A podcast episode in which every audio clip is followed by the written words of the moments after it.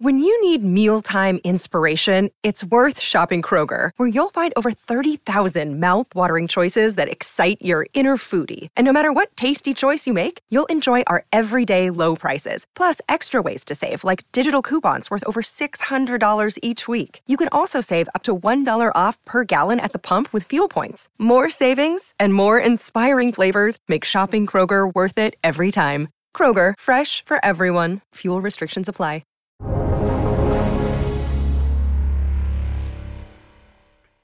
Hi there. Welcome to the Real Vision Daily Briefing. It's Tuesday, December 21st, 2021. I'm Maggie Lake here with Tony Greer, editor of the Morning Navigator. Hi, Tony.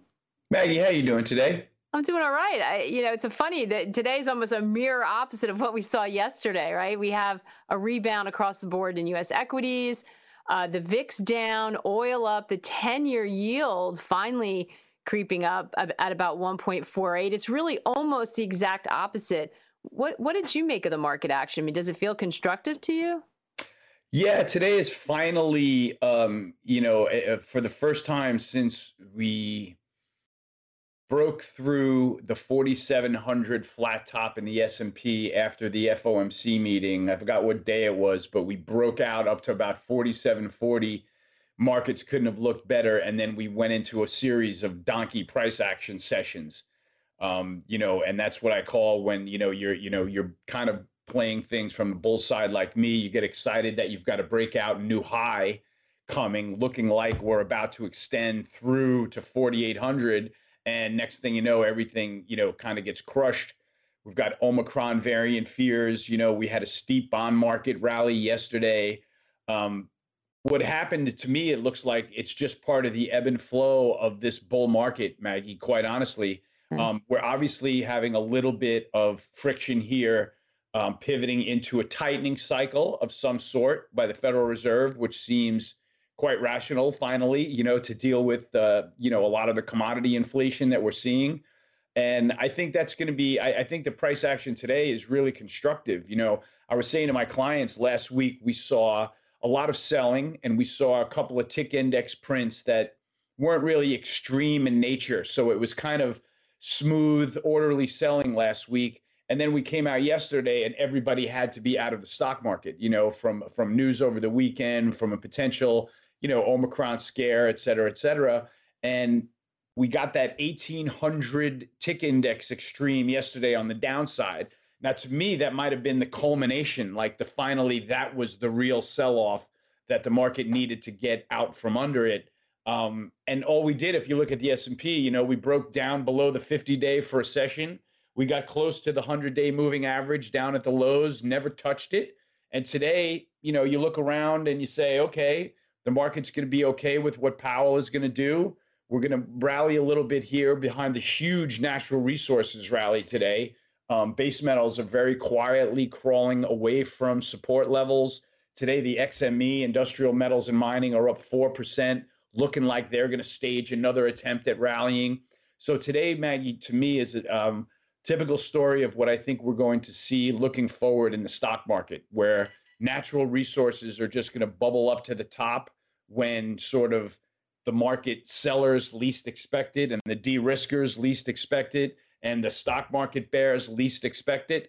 And next thing you know, you're going to have aluminum breaking back up above moving average resistance and rallying um, 3%, like we saw today. And some of the aluminum names like Century Aluminum, Alcoa, and Industrial Metals and Mining having a really good day behind that.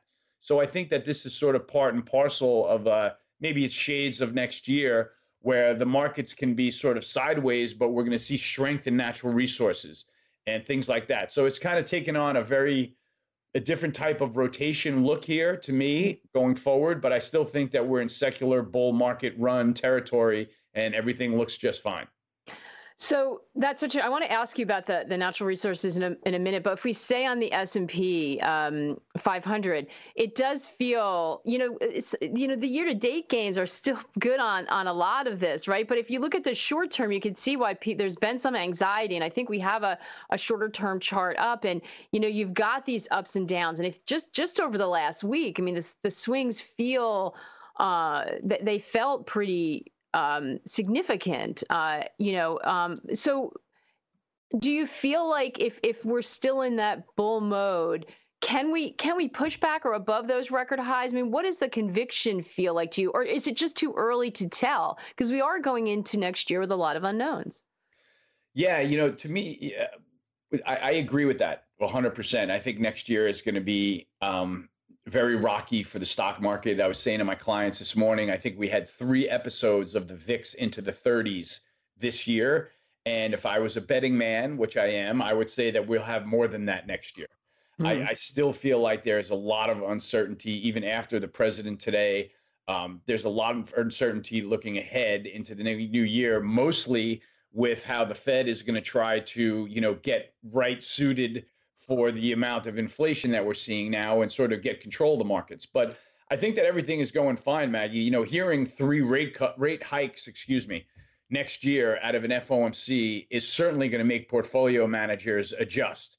Mm-hmm. Right. And and that's something that should slow down maybe the commodity rally a little bit. Maybe it takes a little bit of air out of um, you know, the energy rallies, et cetera, et cetera, that we're seeing but we're going to see fundamental strength bubble up underneath the commodity markets like we've seen all year.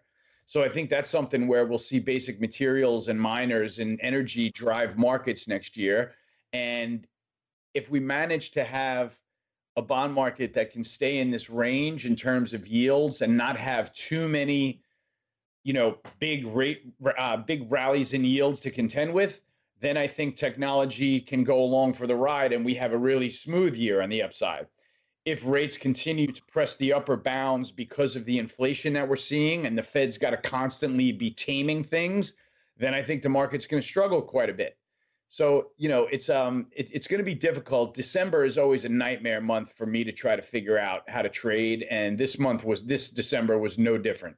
You know, I I literally got my face burned, you know, buying that post FOMC rally um, and had to hold on quite tightly, be honest with mm. you, over the last couple of days. Um, but I refuse to get out at the moment because there's no, there's been no breakdown, right? We've seen Omicron scare over Thanksgiving weekend. There was no breakdown. There was a pullback. We had an FOMC meeting that we talked about rate hikes and tapering, and we saw an adjustment, but we saw no breakdown. So for me, I, I mean, I mm. haven't got a single reason. I haven't come up with a single reason to give up on being bullish the stock market. Just understanding that the rotation that I think we're in for could be pretty dramatic, and I don't know what direction it's going to shake out for the S and P, if that's yeah. fair to say.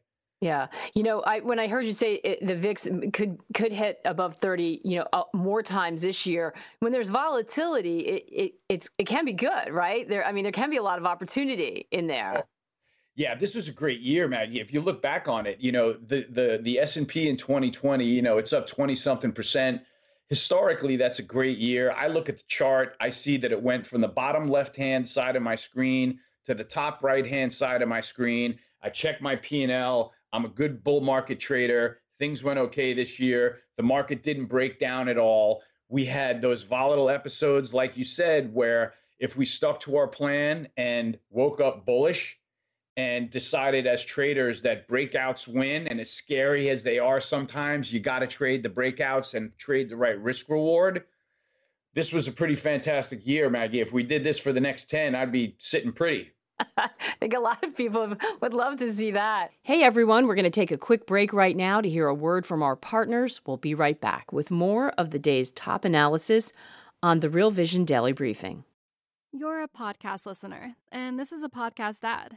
Reach great listeners like yourself with podcast advertising from Libsyn Ads. Choose from hundreds of top podcasts offering host endorsements, or run a reproduced ad like this one across thousands of shows to reach your target audience with Libsyn Ads. Go to libsynads.com now. That's L I B S Y N ads.com. Welcome back to the Real Vision Daily Briefing. Let's jump back in and hear the day's top analysis. Right.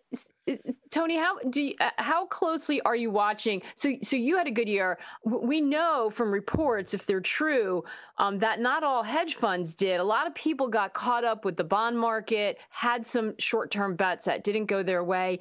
How closely are you watching that? Because we did see that yield curve start to steepen. A few of the guests we had on had been saying, "Listen, it's really flat. I don't like how flat it looks, but I'm thinking there's a lag, and that we will start to see it steepen." So I know that's something that they're they're watching for next year. How important is it for you, especially in relation to some of the other trades you're making? Great question, Maggie. I am very much, I have become a lot more of a spectator in the bond market than a trader, hmm. to be totally honest with you. You know, I, I like to, I, I love watching rates trade and treasury bonds trade, but I like to use them as a barometer and to tell me that, oh, okay, that's going to be good for this sector. This sector might struggle. For example, when we saw the yield curve flatten dramatically in the last several weeks, it was pretty obvious that financials, for example, mm-hmm. XLF was churning at this high price that it had gotten to. There was a lot of distribution, there was stock changing hands, volume trading in financials. And you look up at the end of the day and they didn't go anywhere. And you're like, wow, this maybe this is telling me something. And so when the financials turned over and kind of broke down a little bit below moving averages, Goldman Sachs broke down, Morgan Stanley finally cracked off of its highs you know, you can look at the chart and say, ah, you know, that was very intuitive that, you know, the yield curve flattened quite a bit and financials went from rally mode to stuck in the mud mode. You know, so I think that that the yield curve plays more into the rotation, if I may, mm-hmm. and I'm not claiming that this is 100% correct. For me, it plays more into how the rotation is going to go than whether or not the bull market is still intact. Right? Yeah. I'm, I'm kind of I'm hinging on really if as long as the break even five year and 10 year are still upward sloping despite the volatility that we just saw as long as those kinds of trades are still in shape i know that we've got this inflation trade by the tail and that the commodities are going to continue to bubble up underneath yeah, we we actually uh, have a question that's related to that. It's a two-parter. I'm just going to ask the first part first, though. Um, he's saying, uh, actually, this is she, Angela, saying, Hi, Tony. If commodities have peaked, and infl- which you can tell us whether that's you think that's true, and inflation has peaked again, let us know whether you think that's true. Um, as we move into a disinflationary period in Q1, let's just ask: Do you think that's true? Have have both of those peaked? Um, I think we should ask the people in the Netherlands if inflation has peaked because they're currently paying 170 euro per megawatt hour um, you know, and and that's how they're they're quoting their uh, natural gas over there. Over here, we're quoting it in British thermal units, mm. but the story is that you know there's not enough supply for Europeans to keep warm this summer. You know, their their their um, their inventories are at historically low levels. They're depending on the Nord Stream 2 pipeline from Putin. They're facing pushback from the environmental agencies and it's not going to be a pretty scene there over the summer. Excuse me, over the winter. You know, energy prices have got power generation behind them and natural gas, and I think that's what's fueling the rally in Europe. It spills over a little bit here to the U.S., where sort of by proxy, natural gas won't sell off as long as that's going on over there, even though we really can't directly export LNG to the Europeans. Um, that's one of the stories in the commodity market that's not going to go away and that's why you know it, it's still in fact going vertical. The price of, of netherlands natural gas is still going vertical and we haven't gotten to winter yet. Right? Yeah. and i think that needs to dawn on a lot of people that we're not sitting here in minus five degrees with the wind chill factor just yet trying to heat your home you know several degrees warmer than that. So when we get to that situation I, I shudder to think about what people would be willing to pay for power generation therefore natural gas, therefore we may reignite a nuclear conversation at some point. So that's just a natural gas problem. I understand that. You know, in the fossil fuel world over here, we just had a little bit of a dip in the markets and we come back 72 bid in WTI crude oil, mm-hmm. right? Even after the Omicron scare, the smart investment banks, in my opinion, they were smart. They came out with very bullish stories in oil saying, you know, there we understand there's a dip on the screen today. We get it but the story really paints a picture of bullish price action to follow. These guys are putting Brent targets up in the hundreds because they know that the supply is tight, the backwardation is there in the curve, and people are still going to be buying oil. You know, at, at as long as we have this recovery um, economic sort of movement in motion, and we're not locking anybody down. So I'm not a believer that inflation is done.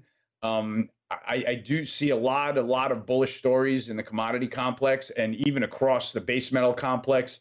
And then if we're talking about bullish energy and bullish base metals, it's hard to be bearish grains if energy and metals and fertilizer and ammonia prices are going through the roof. because they're going to need that to pull the grain out of the ground and we're going to pay for it.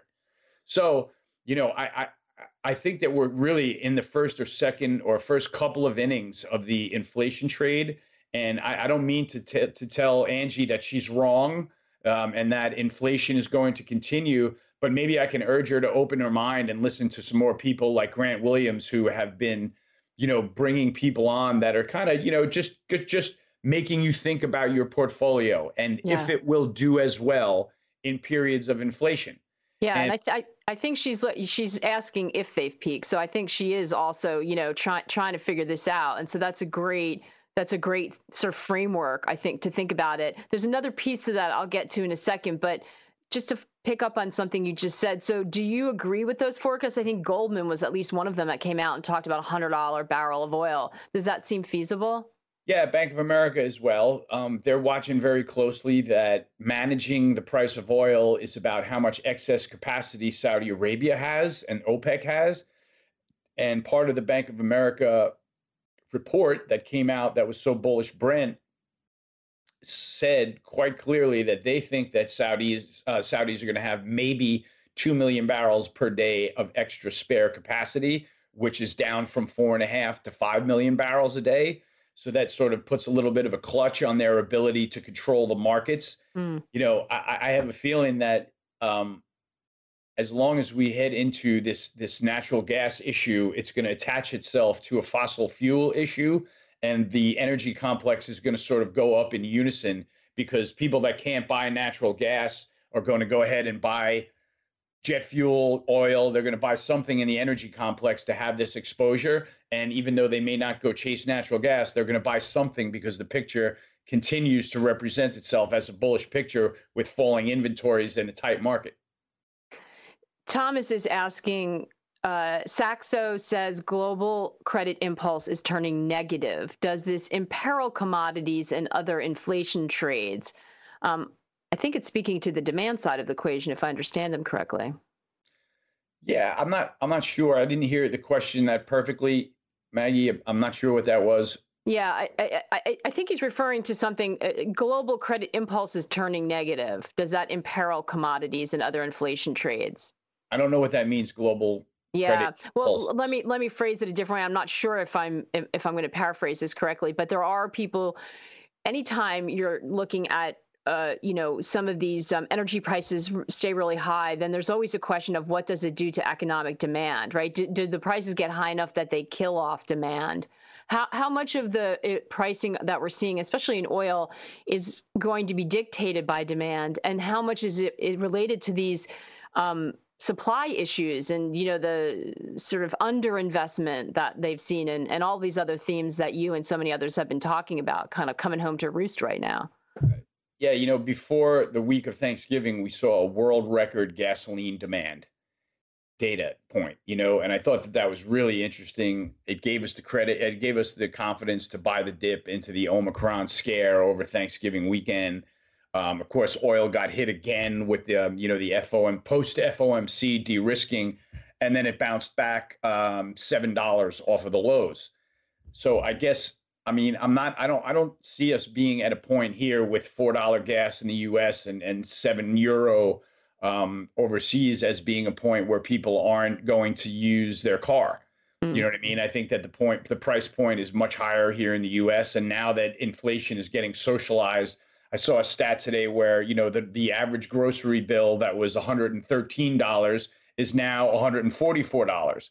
And so while that is a tremendous, tremendous percent increase, it's kind of a silent killer right mm. now, right? Where people are like, okay, I, you know, I'll get the wallet out for this. It hurts a little bit. It's going to take away from my, you know, discretionary spending. But I mean, I'm got got to go to the grocery store, to the gas station, um, you know, to whichever store on the way home, and that's not slowing anybody down. I don't think just yet.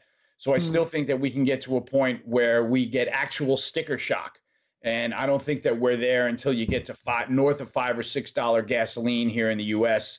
And um, I think once it becomes a little bit more obvious to people that they're spending more every time they go to the grocery store, I don't think we're there yet. Yeah, you know, it, it, some we know some of the price action is also revolved around the supply chain and now with uh, you know this latest variant and you know varying degrees different countries are dealing with it do you think that the supply chain problems linger further out into next year than we anticipate?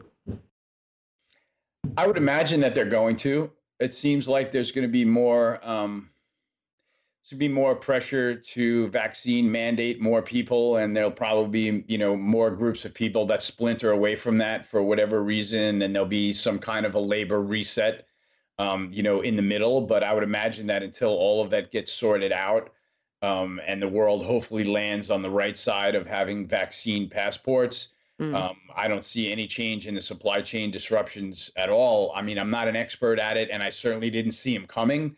So don't don't look at me for the to be the one to say that they're going to go away either.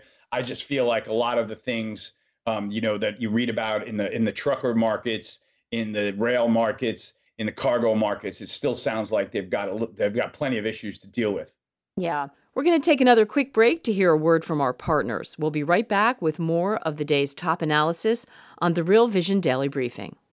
You're a podcast listener, and this is a podcast ad. Reach great listeners like yourself with podcast advertising from Libsyn Ads. Choose from hundreds of top podcasts offering host endorsements, or run a reproduced ad like this one across thousands of shows to reach your target audience with Libsyn Ads. Go to libsynads.com now. That's L I B S Y N ads.com.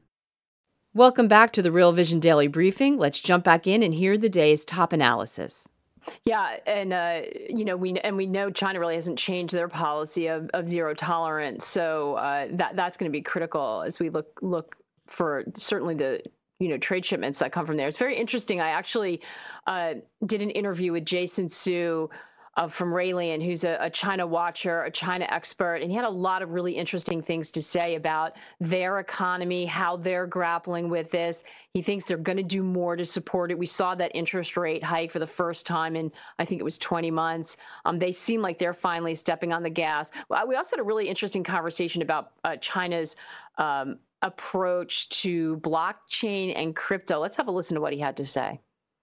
Uh, when they sort of outlaw Bitcoin and, and other cryptocurrency, it's also because they recognize that uh, um, you know, cryptocurrency is one way uh, to basically launder money outside of China, right? So if you have illegal gains that you haven't paid taxes on and you want to leave the country with that, you know, buying some Bitcoin and then leaving the country, uh, you can then liquidate your Bitcoin overseas. So them shutting that down is really think of it as a big anti-money laundering uh, initiative rather than some kind of anti-blockchain technology initiative.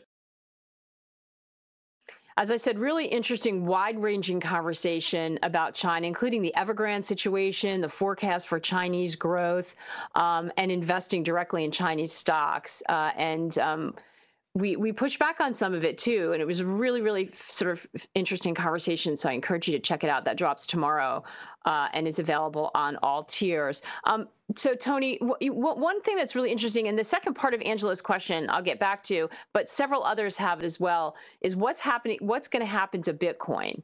Um, I, I know this is something that you were sort of, you know, dipping your toe in and, taking a look at this year. Um, how are you feeling about that, especially as we look into 2022?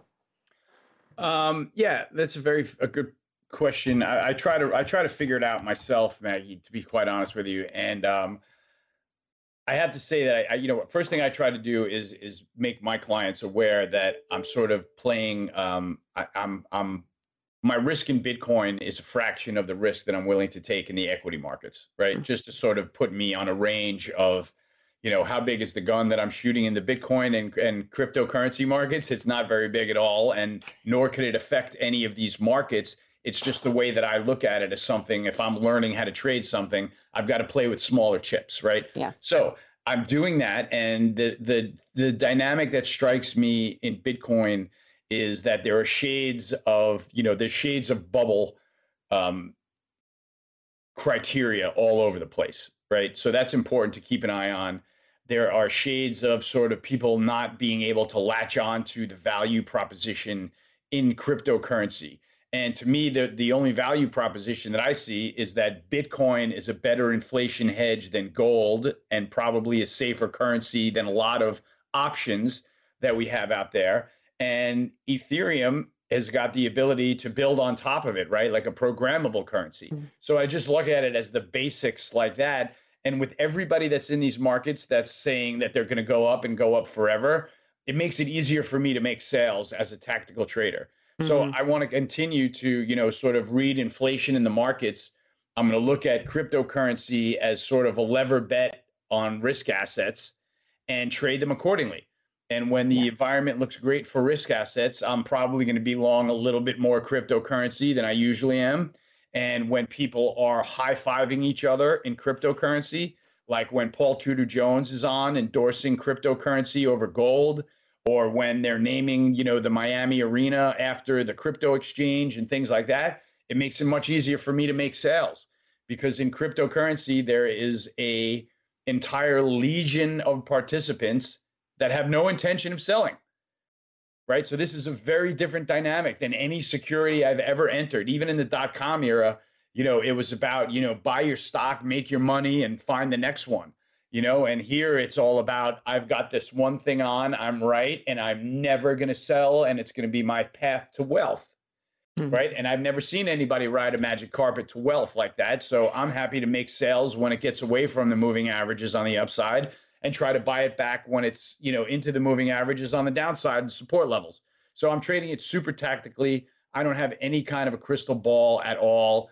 Um, you know, there's a chance that I'll be flat Bitcoin from a trading perspective several times next year during the year. You know, mm so for me, it is legitimately something that I like to get into and get out of when the chart lines up with the narrative in my head. Yeah, makes sense. And and you're and you're really looking at it uh, trading in tandem with risk risk assets. It sounds like. Yeah, I mean, if there's an S and P spill of five, six, seven, eight hundred points, you can bet cryptocurrency is going to get rearranged at some level. You know, I think that it, it's uh, you know, especially when it looks now like it's on a technical precipice a little bit, where if it breaks down below you know 45k with uh with with a lot of enthusiasm it looks like it can keep going right to 30k which is the last consolidation bottom that we saw. So I'm trying to just keep this all. The beautiful thing that I, I that my my comfort zone in Bitcoin is that I don't care. Hmm. Meaning, meaning I don't care if it goes to a million. I don't care if it's around forever. I don't care if they close it up tomorrow and say no more Bitcoin, everybody. So being able to trade it from a position of I am in it as a tra- tactical trade, and if they shut off that pinball machine, I'll go put my quarters in the other pinball machine and have no problem with it. So it's not something that I'm emotionally attached to in any way. It's just another ticker out there that I can take risk in.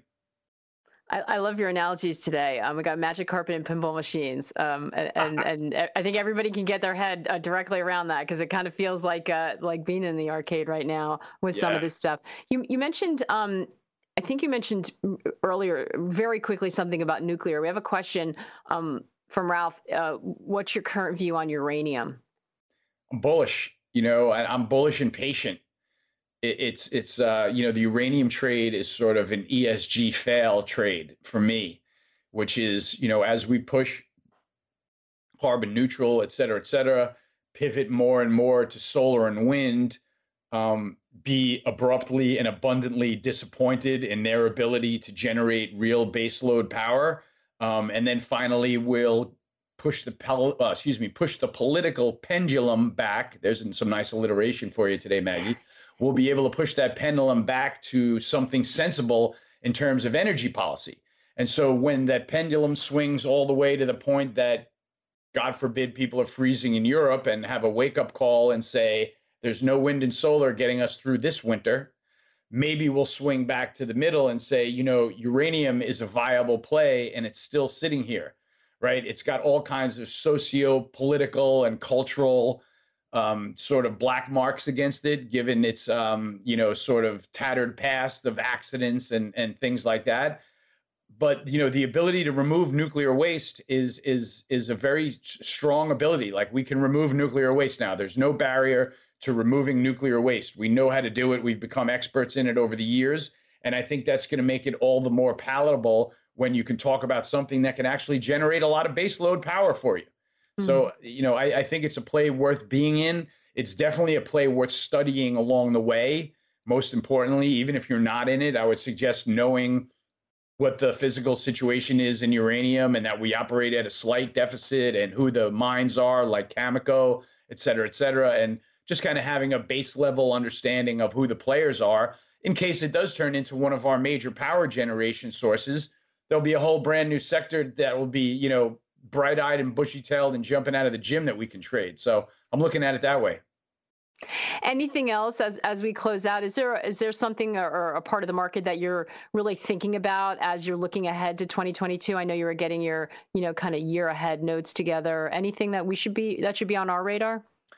Yeah, I mean, uh, put it this way: the the if you step back and look at the chart, as, as stressed out as it feels when the S and P pulls back into support levels, you know, and as much fear porn gets posted on zero hedge when we pull back you look back a couple of hours later and stocks are off the lows and they're bouncing from moving averages. And I don't see how you can't be optimistic about this market after its performance that we just witnessed and commented on almost every week for a year. You know, I mean, it, it, the price action speaks for itself. I'm a last sale bro. Last sale kind of speaks for itself. And going into next year, I'm, I'm expecting more volatility, but I'm kind of looking at a lot of the same plays, Maggie, for for the setup. I'm looking at the energy sector really closely. I've been in and out of home builders from the long side about four times this year, and I'm going to keep going with that trick until I get burned because I still think that in a we're in a secular bull market for home builders and expansion into the suburbs and home offices and home gyms and you know work from work remotely, et cetera. So I think that that stuff is really in the first couple of innings rather than later innings, and I think that those are the plays that I'm going to look at for next year. And and God forbid technology shows that it can perform in a market where maybe rates aren't racing higher. I'm going to see if I can get myself into the software and cloud storage and cybersecurity sectors as well, given the opportunity. So I'm really open minded going into next year with a similar game plan as I've had this year and maybe just kind of expecting a little more volatility. And all that does is trade my trading pot, excuse me, soften my trading posture a little bit. Fantastic. And and as you said, the home builders, uh, Tony, we had rents for single family homes up 11%, three times what they were last year. Vacancies at a 25 year low. So the data hard to get your hands on. There you go. Underscore yeah, that. Tony, always a pleasure. Thank you so much for all that great information. If we don't talk to you, have a fantastic holiday and we'll see you on the other side. Same to you and your family, Maggie. God bless. God bless all of our uh, Real Vision subscribers. And thank you all so much for listening. Awesome. And thanks for the great questions today. Alf is going to yeah. be here tomorrow with Darius Dale. Um, as we head out today, I am going to leave you with some thoughts from Raoul on the re- new Real Vision Pro Crypto product. You know, I'm still totally blown away by the response to the Crypto Pro product. We knew it was going to be a good one and that we all needed it. I didn't realize it was going to be this big. And look, I'm really honored to have you as part of this journey. If you're not part of it yet, by December 23rd, as I said in the last video, is the NFT option and the extra discounted early adopter pricing disappears. So look, if you want to be involved, now's your chance because that NFT gives you a say in the future of the Web3 vision for Real Vision. And that's really important to me. I want the community to help us build this out, and we need people like you. That comes with crypto insiders and pro crypto tier. So, look, that NFT is your gateway to the future of Real Vision, and you can help us. And, uh, you know, I think community is the most important thing, as I've been drumming home to everybody. So, look, don't miss that chance, and also don't miss the early bird pricing, the early adopters. You guys matter to us. It's been selling like hotcakes, ridiculous. Why are we doing this and what is it? Really, what it is is we needed a product in crypto that was a grown up, deep dive, intelligent understanding of the space. Because it's not just about charts and price action, it's about truly understanding where we can make money, how we can make money, and where the future lies. What products are great, what projects are not good, what we should avoid. The knowledge you need here is exponential, and so we need the best people in the world to do it. That's what Delphi are all about. They've partnered with us to help all of you, me included, to get up to speed on what's really going on and how best to capitalize these opportunities. And really, the product is like Macro Insiders, where we do it for the macro community, all of you investing in various things. And now we include crypto in that, but this is much more in depth. This is like people who really want to know and really want to do it. And it's the same kind of product, numerous things, deep dives, in focuses, videos, the whole suite, including discourse channels. Delphi are really putting their resources behind this. It's got 70 plus analysts. Anyway, just remember December 23rd, this is your last chance. That NFT is your gateway, your golden ticket to many things that will be revealed in due course and also being part of this journey. So, look, I can't wait to have you as part of this and have a fantastic Christmas, happy holidays, and happy new year.